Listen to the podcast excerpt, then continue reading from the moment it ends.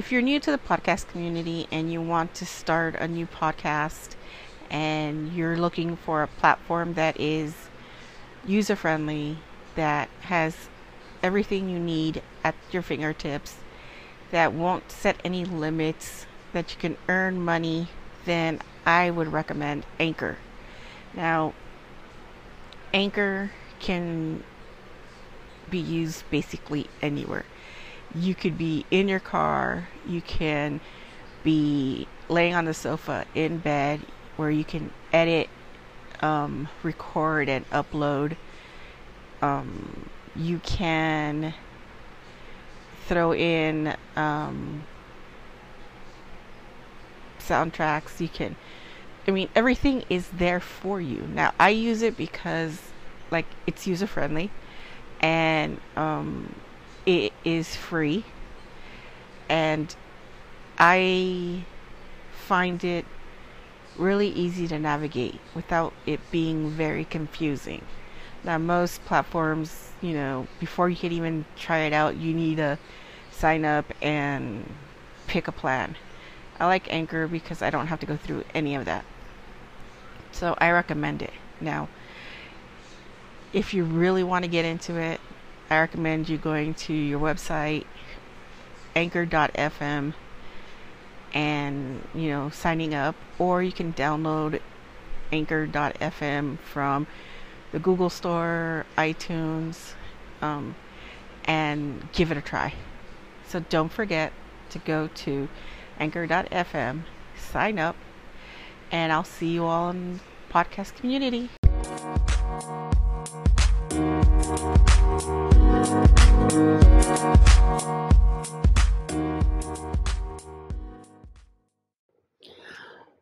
Welcome to the Paranormal BuzzFeed. It's Denise, your homegirl. Um, wow, it's gonna be my first episode. I'm a tad bit nervous, tad bit anxious, but let's do this. Let's rip the band-aid off the, the wound and let's get to it. So today's podcast, um, or I'm sorry, today's episode is going to be about personal ghostly experiences. Now, I've lived in many places, and in each and every place, I've had something weird happen. Um, my first apartment Had ghostly encounters. They would love to fuck with me. Oh my god. And I'm gonna give you an example of the first first encounter I had. With the first encounter, I um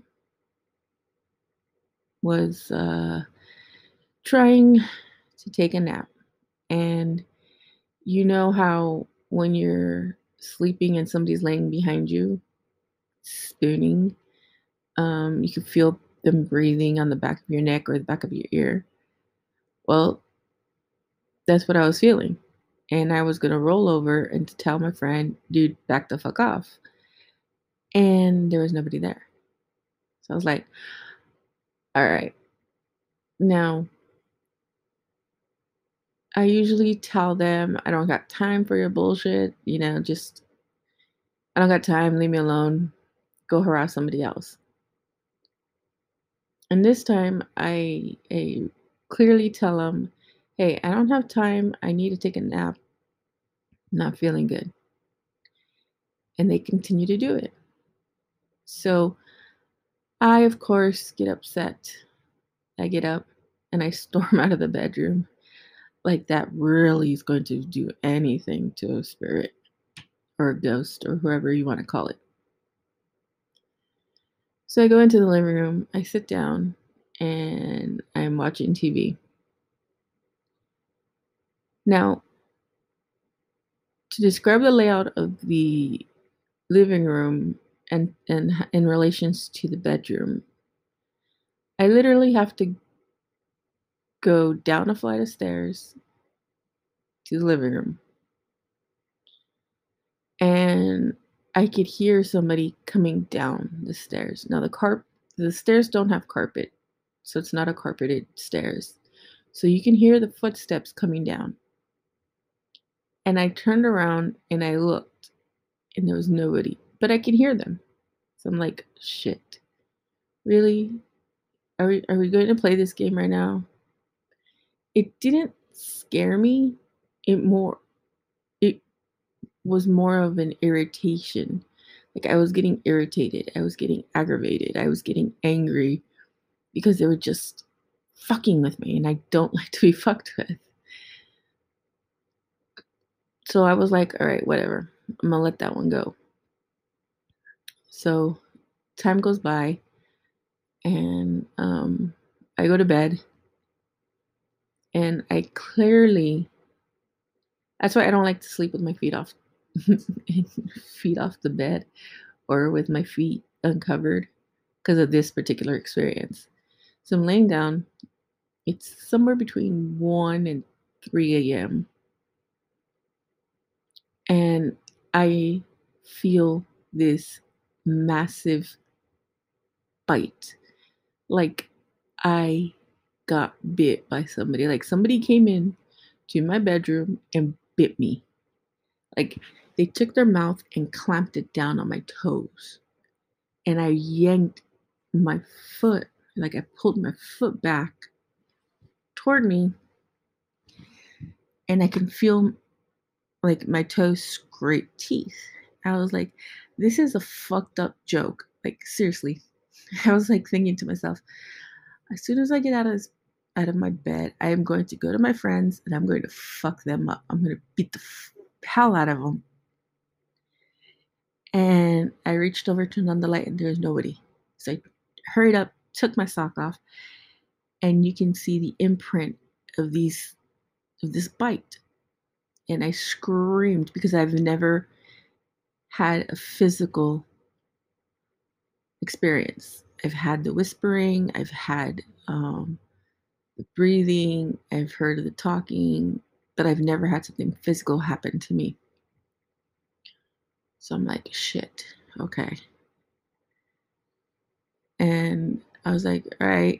So in the morning, I I wake up and my toes were starting to bruise. And my friends were looking at me like, what the hell happened to you? I'm like, something bit me last night. No, really? I go, no, look. Took my sock off and you can see this bite mark on my toes. And it was, like I said, it was bruising. It was turning purple. And they're all like, no way. And I'm like, I am not sleeping in that room again. I'll sleep on the sofa. I'll, I'll figure a way, but I'm not sleeping in there. So to this day, I will never sleep. I never sleep with my feet sticking out or my feet dangling off the bed because of that experience.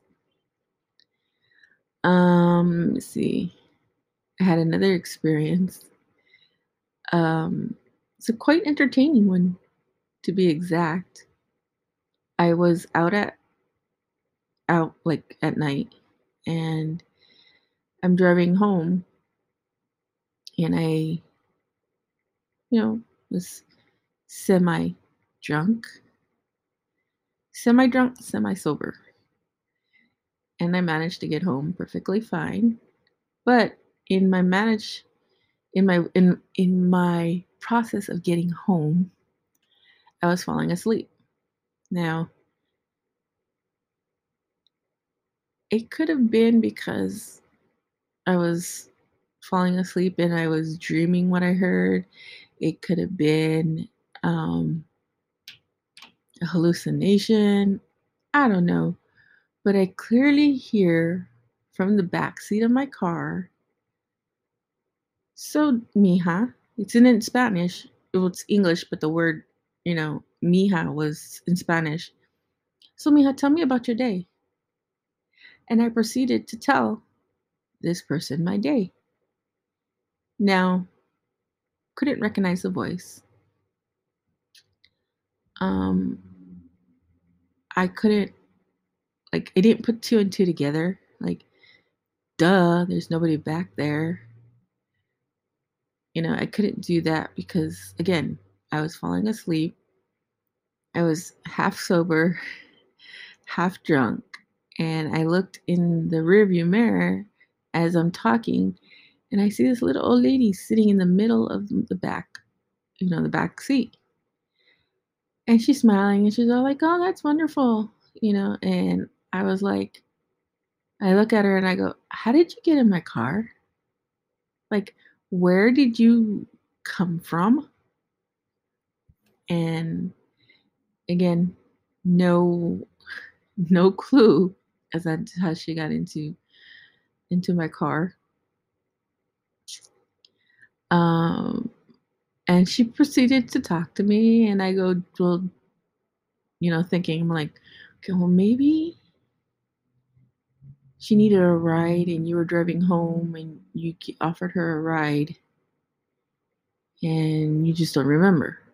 So I went with it. I go, uh, where do you want me to drop you off? She goes, oh no, I'll tell you where. I'll tell you where to. Um, you just keep driving it, and and I'll let you know. So I'm like, okay. So I'm falling asleep, and she's like, Mija, Mija, wake up.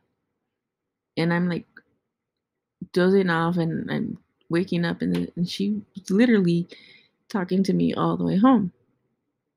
I get off the freeway, and I go, so you must live toward where I live because you know this is where I'm going. She's like, yeah, I live this way.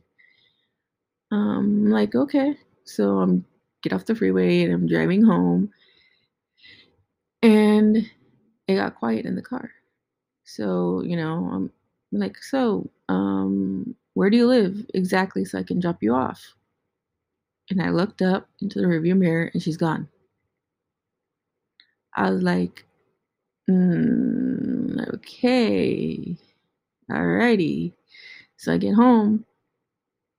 I don't even change. I go through the door, get in my bed, and that was it the next morning, I get to work and I was telling my friends or my coworkers, and they're all like, You telling me you're driving with the ghost in the backseat of your car you couldn't even tell? And I go, Nope, because I was half sober and half drunk. And I was falling asleep, so I thought I was hallucinating this whole entire thing. In reality, I wasn't hallucinating. Something or somebody was in the backseat of my car, keeping me company just to make sure I didn't kill myself or I kill anybody else. Uh, let's see. Um, the next story is the type of story that